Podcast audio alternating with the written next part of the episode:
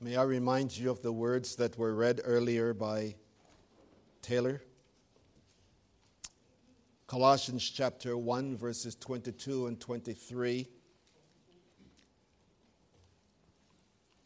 Colossians 1, 22 and 23. And we're making our way through this great book. I don't know if you notice as we were singing, one line of the song said, That we might know your truth, and that your truth in us will put a stop to error. That your truth in us. You may have heard me giving this illustration before, which I heard when I was a young student. That the FBI, when they are getting used to counterfeit money, that they do not touch a counterfeit. They only touch the real thing so that when, you, when, the, when the unreal comes, you are able to discern it immediately. And Jesus gives us this illustration of this truth. You shall know the truth, and the truth will set you free. We're never able to come to understanding what is wrong until we come to understand what is right, what is truth. And it is God's word that teaches that.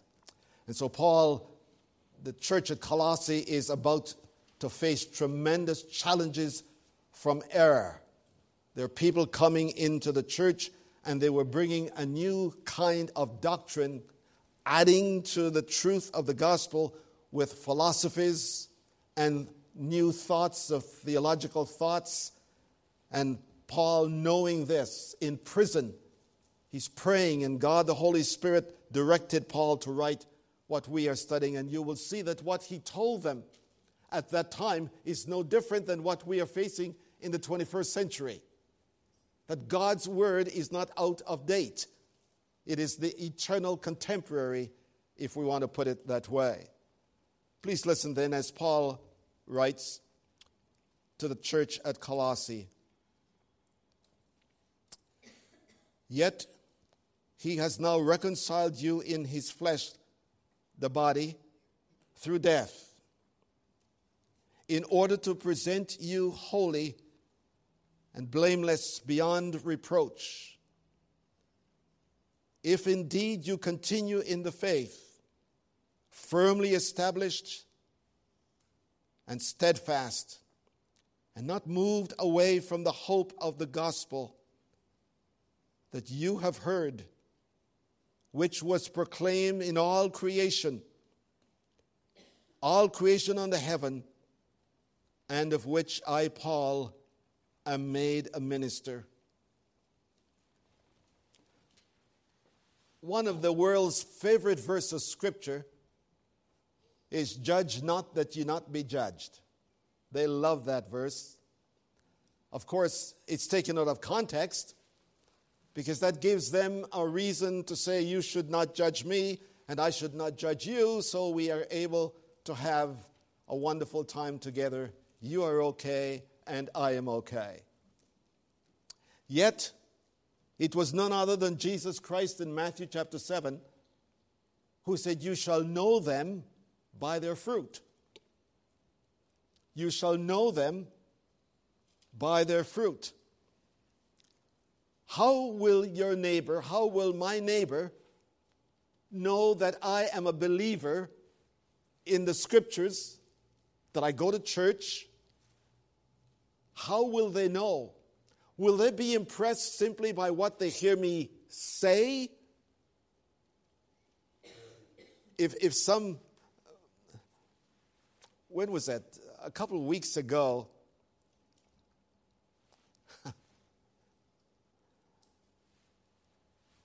I picked up, I picked up uh, Holly from the airport, and we're on our way to our place. And there was a reason that Lois couldn't go because she was working on her stuff. No, Lois was with me. She was with me. Almost messed up the story there. And so Lois was in the car waiting while I took Holly to the store to pick up some stuff.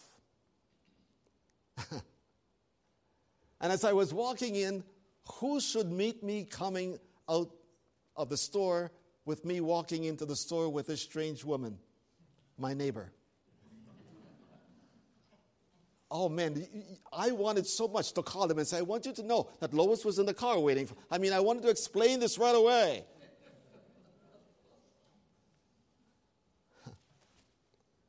See, will they know that I'm a minister by what I say to them or by what they see in my life? The only way they will know is if they could see the fruit, if they could see the proof. The, the proof is really in the fruit. And verse 21 of our text says, When God reconciled us to himself, he did it first by redeeming us. Redeeming means to buy back, to bring back. That's where we, we experience the forgiveness of God. But redemption or redeeming leads to reconciliation. Reconciliation means when we are again connected to that which we were estranged from. And the text tells us that we were that way with God before Christ. Remember the message on before Christ and after Christ? And after that, after redemption, comes reconciliation. And after reconciliation comes renewing. And Paul, writing to the church at Colossae, says, This is what you will experience once the process of renewing begins. You have been redeemed, you have been reconciled. Now you will begin to experience the third step in the process, and that is renewing. And he puts it this way If you continue, if you continue, you, you, you, you, you started by believing. If you continue to believe. So, what he's talking about here is this he's talking about what the theologians call the perseverance of the faith. The perseverance of the faith. And what is perseverance? Perseverance is the continuous operation of the Holy Spirit in the believer's life, by which the work of divine grace that has begun in the heart is continued and brought to completion. Bur that from the theologian Berkhof. Perseverance. As someone has put it, the Christian life is not a sprint, it's a marathon. The Christian life is not a 100 yards dash. How you begin is not as important as how you end. I haven't talked to my son in laws yet, but he, he was involved in running a marathon yesterday.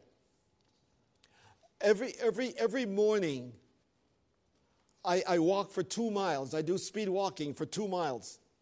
And some mornings, I tell you, I just want to say, quit. And, and, I, and I'm going, and, and I, you'll find this funny. And sometimes I, I, I pace myself. Okay, I want to get to this place. And the one thing that encourages me all the time as I am around the field five times, six times, seven times, it's a portable outhouse. I, I tell myself if I can make it to that outhouse, I'm okay. And at times when I want to give up, at number six, I look at that outhouse and I continue to persevere. If I want to make it, friends, the goal that I have in mind,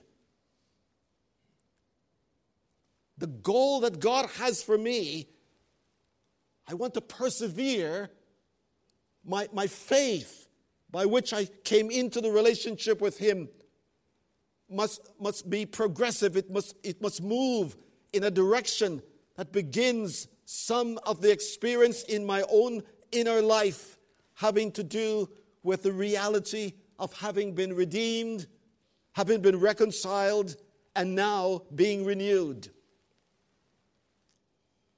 If, if points to what is our responsibility in the relationship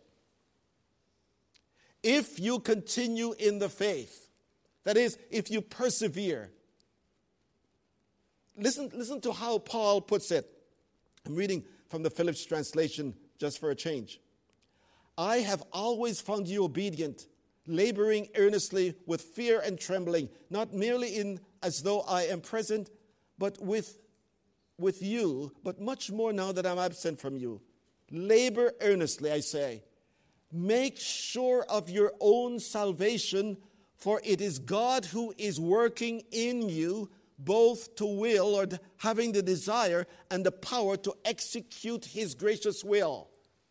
Here, here's, here, here's every religion in the world. Every religion in the world says, you do or you die. The gods of the world do not have a relationship with its followers. It has master and servant. But in Christianity, not only does God saves us, but he sends his spirit to live in us so that the spirit begins to change us from inside out that we begin to find new desires and new passions in our lives because he is renewing us. He's doing something that is making us totally, totally change from what we were. It's, like I said, I was, I was watching the parade yesterday, and one reason I was there was to see my grandson. He, he, was, he, was, he was the band that showed up.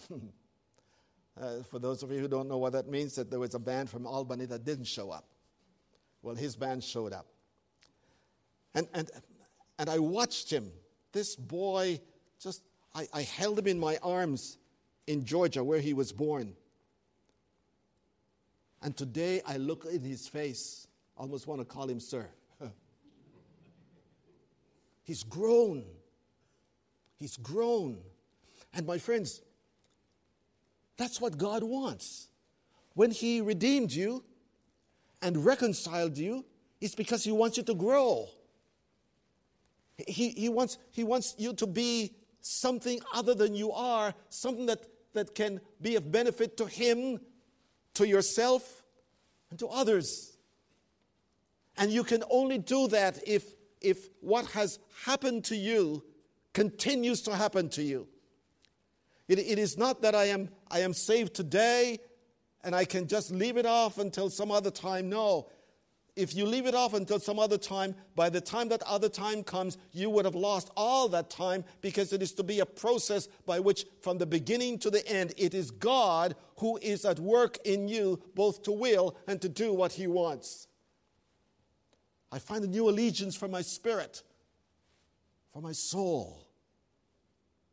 Saving faith is progressive, it doesn't stay by itself. It doesn't stay at the cross, it goes into, into, into high gear. The Holy Spirit begins to work to change me. Secondly, I call the saving faith is prolific. Prolific speaks of productivity.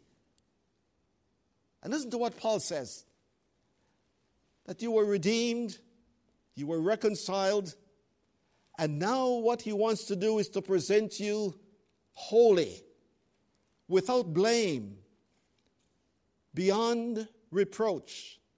If indeed you continue in what has happened, you came to the cross by faith. And now, Paul says, I want you to understand that you are to be established in that faith. The King James translation says, You are grounded in it. It means to take root. It means that it goes down deep. And it goes down so deep that whatever criticism comes against what you believe, you are able to withstand it because you're rooted and you're grounded in what you believe. When we have a belief, my friends, that can be tossed to and fro with every wind of doctrine, that will not do. Our faith must be so deep in what we believe. The Spirit of God is taking us to understand certain things about our faith so that it is capable, it's, it's capable of withstanding the criticism that faith doesn't make sense, that faith is only for weak people, that faith is believing even though you know it can't happen. Listen, that kind of faith is not what we're talking about. The faith I'm talking about is the faith that has happened.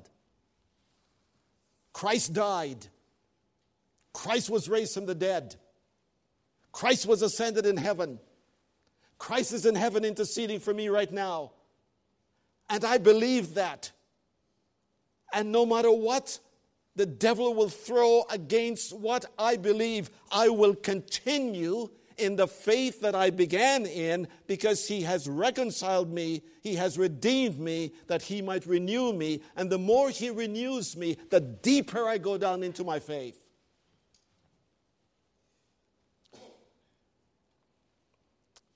In 1961, I was in a storm. The wind was blowing 200 miles an hour.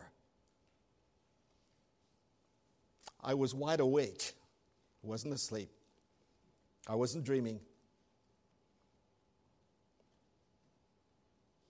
And I remember in the middle of the night when all the electricity and everything had been blown away, I could hear in a home where there were 27 of us trying to find some refuge from the storm. I could hear the wind blowing against the house. And then there'd be, there'd be a calm, and you would think it was finished. That is known as the eye of the hurricane. And I, I in 1931, when was the first time it happened, people thought that it had ended and they went out, and hundreds of people lost their lives because it was only the calm before the storm. And so we stayed inside, and before too long, we could hear like an army was coming up the road, and the wind was coming. And to shorten my story, by the end of two days, just about everything was flat. And I remember going to the place where I was going to spend the night with the man I was working for. He owns a mansion and to this day, that mansion has not been found. It was blown from its foundation. That's where I was going to spend the night. The only thing that was standing when I got two days after, three days after, were palm trees. Palm trees, the only thing standing. Because it is said that the roots of the palm tree is so deep and so rooted that it will bend, but it will never break. Is your faith like that? The pressures of time, the pains of life, the politicians, the criticism of your faith and my faith, the moving of the foundation.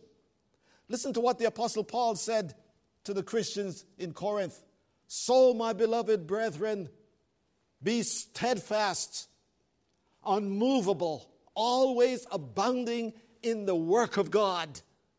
Nothing will stop me from believing and serving God because the root of my faith is deep, it is rooted, it is grounded, it is established, it is settled. Have you not heard of people who say, I used to believe, but I don't believe anymore? They were not rooted, they were not grounded. Because, my friends, true faith that is rooted in the reality of the cross might bend, but it will never break.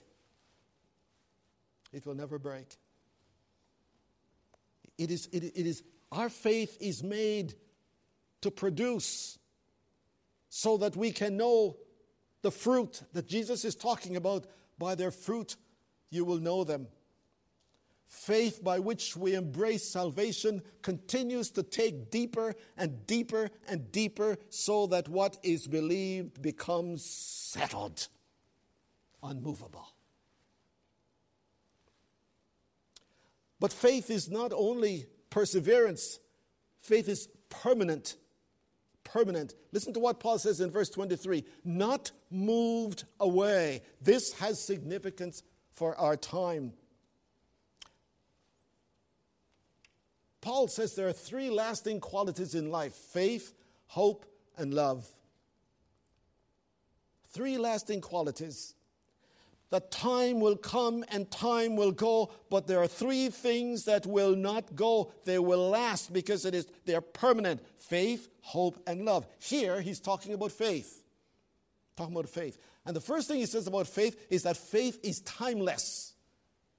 Faith is timeless, not moved away. The Christian walk is one that that repeat that that that is is, is deep in faith. And there will come time when we will face things and don't allow it, don't allow those things to move you away from what you believe. Don't allow those things to get in the way. When, when you see the changes that's taking place, don't allow it to make you change your mind about what you believed. What saved you in the first place? What gave you hope in the first place? Don't allow that to happen.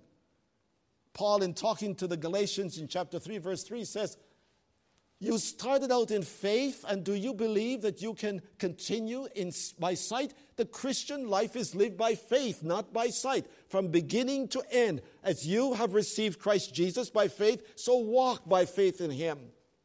Now, now faith is not believing. May I just say a moment? Take a moment here. Faith is not the belief in something even though we know it can't happen. That's what the skipper said to Gilligan. That's not the faith we're talking about, my friends. We are talking about faith in what has happened the historical reality of Christ on earth and now Christ back in heaven. We're talking about something that is real. Let me give you an illustration of this. The Church of Scotland, the church founded by John Knox, one of the, the great church leaders in history. The Church of Scotland was one of the churches from which some of the great theologians have come. And this church started to move away from the gospel. And it is suggesting, suggested now that by 2033, the Church of Scotland will be extinct. It will be gone. Because they have moved away from the gospel. So now they want to see if they can do something to help that the prediction of 2033 won't come to pass. So they have, they have developed a committee to see ways by which they are able to bring the church its life that it has lost. Everything but the gospel. So, the three things they have suggested is that the church should start to offer baptism online.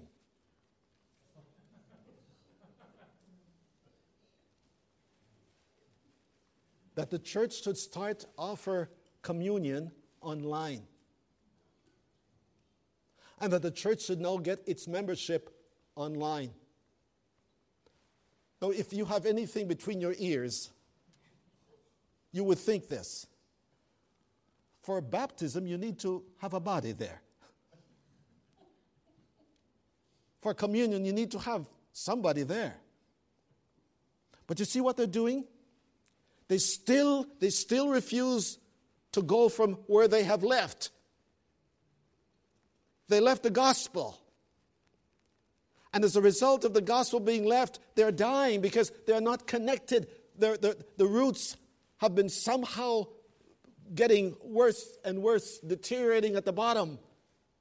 And now, to rescue the church, they're trying anything they can so that the church would survive. In 2 Timothy 4:10, Paul said, Demas has forsaken me, having loved this present world. The word world there is not the cosmos. The word for word there is what is happening presently. So that Demas was attracted to what was happening thoughts, philosophies, ideas. And as a result of that, he came to the place where he could no longer square believing by faith and living by sight. Some of you in this audience will remember the name Chuck Templeton, Charles Templeton. Charles Templeton was a contemporary of Billy Graham. In fact, they said that if Chuck had continued as God had called him,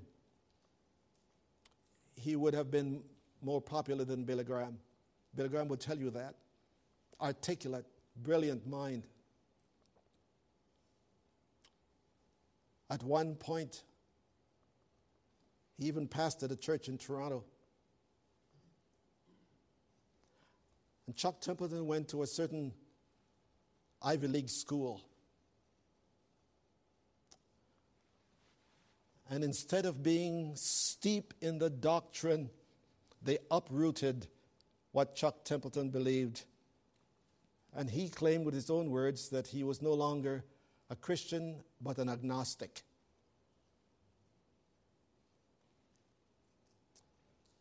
Just before he died, he was being interviewed. And the interviewer asked him, Mr. Templeton, what do you miss the most since you have turned away from your faith? And the writer said, when he asked the question, Chuck Templeton turned away from him to try and disguise the fact that tears were beginning to come from his, his eyes. And when he was able to compose himself, what I miss is Jesus. I miss Jesus. He said, Jesus is the foundation, friends. That's what Paul said. Other foundation can no man lay than that which is laid. But let every man be careful how he builds on the foundation. When we think that our souls can be redeemed by anything apart from Christ, then we begin to move away. Our faith begins to look into other things. When we believe that it is possible to take some new philosophy that's coming along because that is making the church grow, this is what we should do.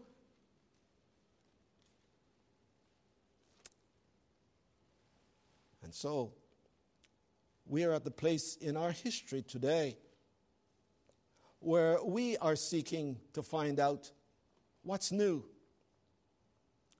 What's the new thing?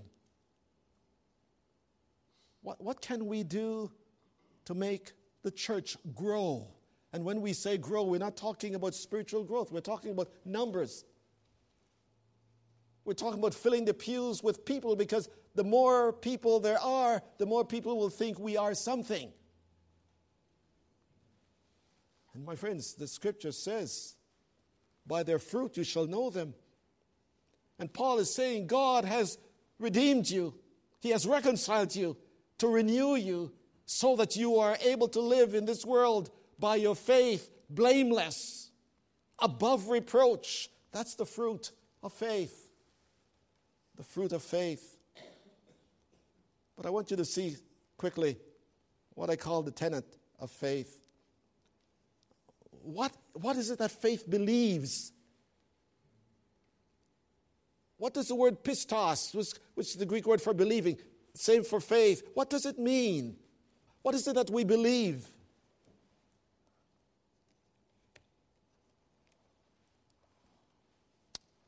Listen to Paul, he gives us right in the text. Look at verse 23 again. If indeed you continue firmly in the faith, established and steadfast, not moved away from the hope of the gospel or the hope that the gospel brings. The gospel. We're not talking about Matthew, Mark, Luke, and John. We're talking about that which comes from God, the gospel, the good news that Christ died, He was buried, He was raised from the dead, He's ascended. That's the gospel. 1 Corinthians 15, 1 to 4. But what are we, what are we talking about here when we say the gospel? This gospel that caused John Wesley to leave the shores of England to go to America to try and save the Indians, only to get there and to realize, I don't know that I know this gospel.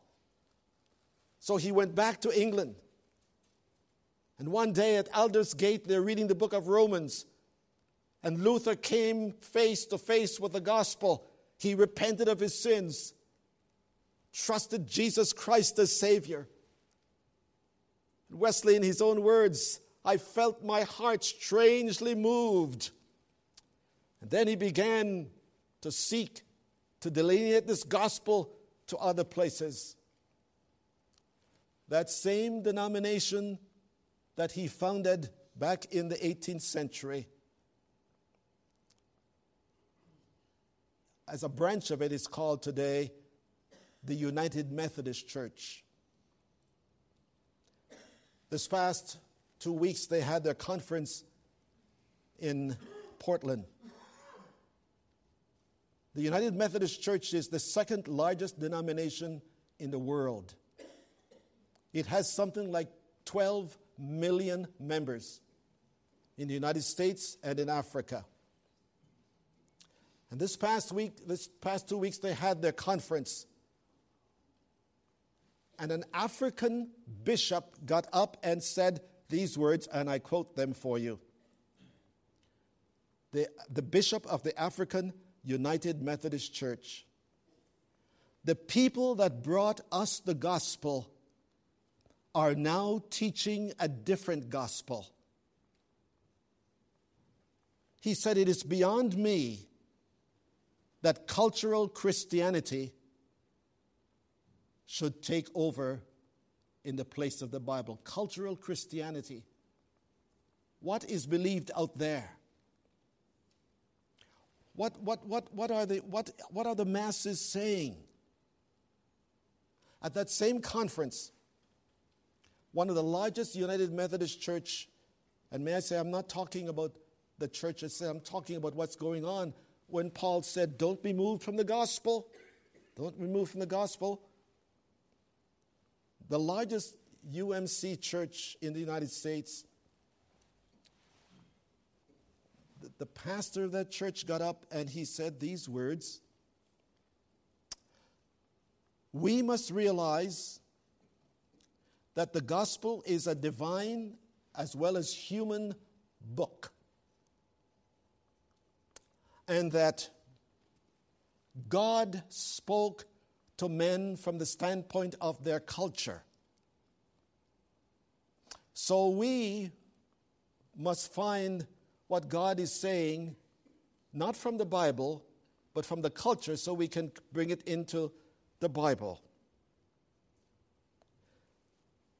And as such, we should allow each local conference to have their say on what they think of issues, especially the issues that the church is facing today.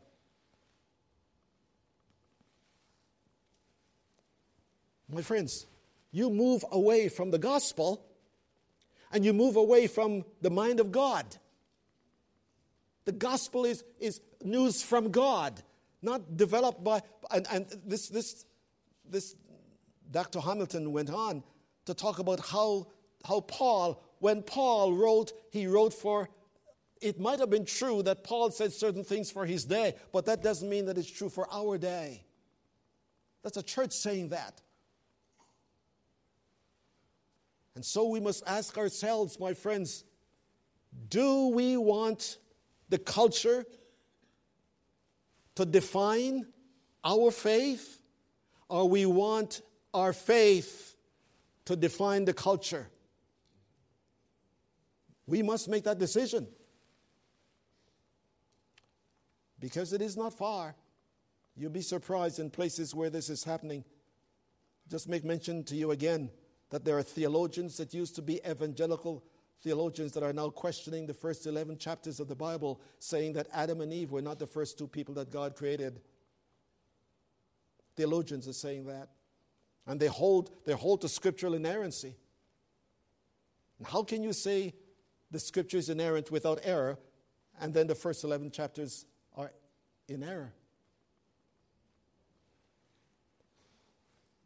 Let me close with what I call the pattern of faith. So it'll bring the two pieces together. The gospel which you have heard, which was proclaimed in all creation under heaven. Look in chapter 1, verses 4 to 6, and you will see what the gospel was doing. This gospel is bearing fruit in your life. And we want this, this, this gospel to go on to come to the place where it begins to bring fruit in every other life. So, how, would the, how will fruit be in the lives of others unless they heard the gospel? Unless they heard the gospel. That is, my friends, that the, the, gospel, wherever it goes, if you go to if you go to a Christian church this morning,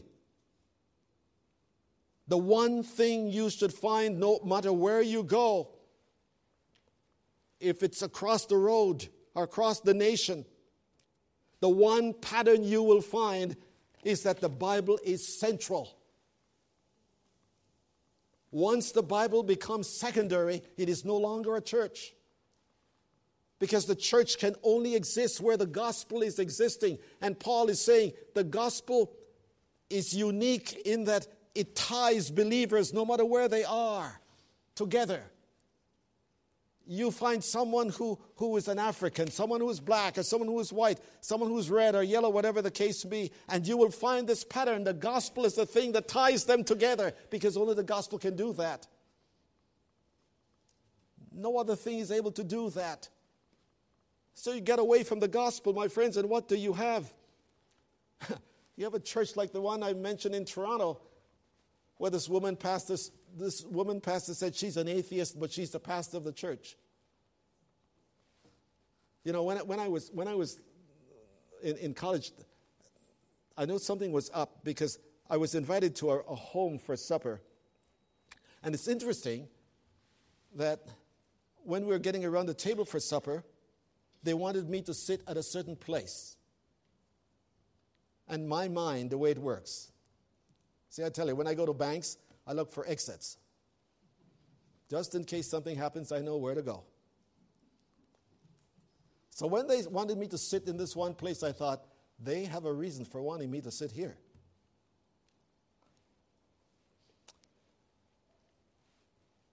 So they put the glass in front of me, And the glass was one of those glasses that you should, if you fill it up, it's a full glass. But for some reason, this glass was put in a certain place in a certain position so that when I took the glass to drink the water, it would come on my shirt.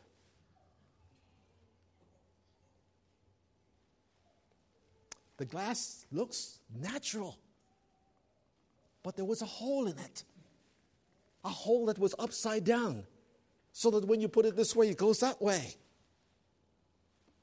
And I thought, you're not going to get me. So guess what I did? I knew there was something there. So I turned the glass and put my hand this way, destroy all their philosophy.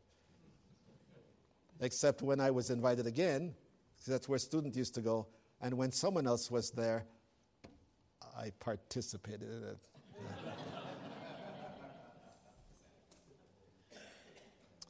Friends, sometimes you hear something on television, radio, you read it in literature, and it sounds so good until you place it beside the truth.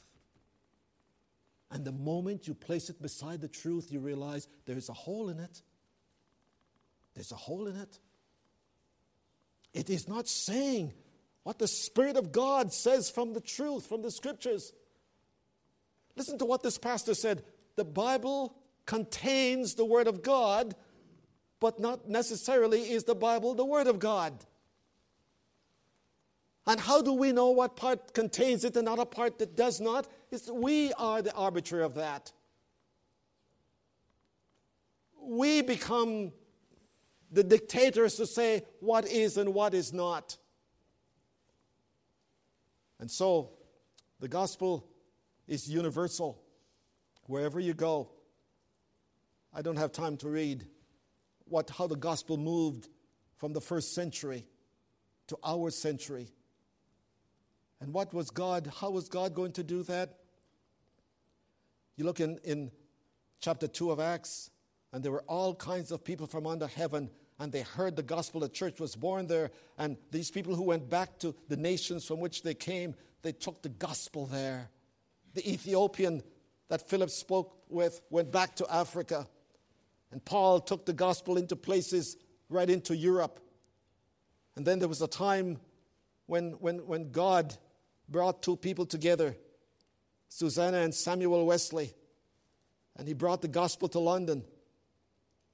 And those two boys became God's tool to awaken London to its need. And then there missionaries sent to different parts of the world. And then they came to, to North America, to the Western world. And one day, a young man was born to Mr. and Mrs. Graham, He gave birth to a son called William Graham. And he has taken the gospel to every nation under the world, in, in the world. And then there was a man by the name of Charles Spurgeon, and he took the gospel to different parts of the world. And what I want you to see, my friends, that Paul preached it, got it from Jesus. It came to the early church, it came to the reformers, it came to Western, and it's one gospel. It hasn't changed. One gospel, it's universal. But it's an unwavering gospel call to which the pastor is given. He ends it this way to proclaim under, under, all, in all creation under heaven, of which I am made a minister. I am made. Paul didn't like this gospel before he was a believer. And when he became a believer, God worked in him, and the, the, the, his faith went deep, deep, rooted into the cross. And God worked in his life so that he became a proclaimer of what he once destroyed or tried to destroy. And one day, there was a young monk by the name of Martin Luther who was called upon to recant what he believed. His faith was on trial, not not simply what he believed, but his belief in what he believed. And he believed the gospel. And with the bishops around Luther, Luther, you can be set free if you will stop believing what you're believing. And listen to Luther's response, and with this I close. My conscience is captive to the Word of God. I cannot and will not recant anything. For to go against conscience is neither right nor safe. And I want to make this commitment to you, friends, that as your pastor, my conscience is held captive to God's word. I have never had a reason to recant or to, die, deny any part of it. And like Paul, I want to say, I'm not ashamed of the gospel, for it is the power of God to salvation to everyone.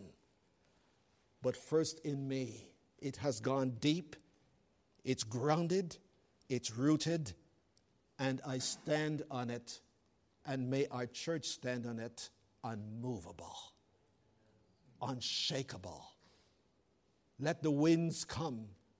Let them say what they want about our faith. Our faith is in God, His revealed word, and in the good, news we call the gospel. Let's pray.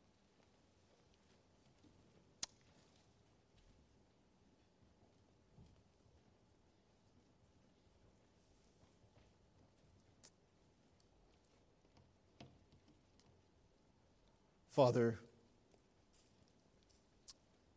allow your word to penetrate deep into our minds. You have spoken, Lord, to hearts this morning. I don't know who those hearts are, you do. and you know what you have said to them.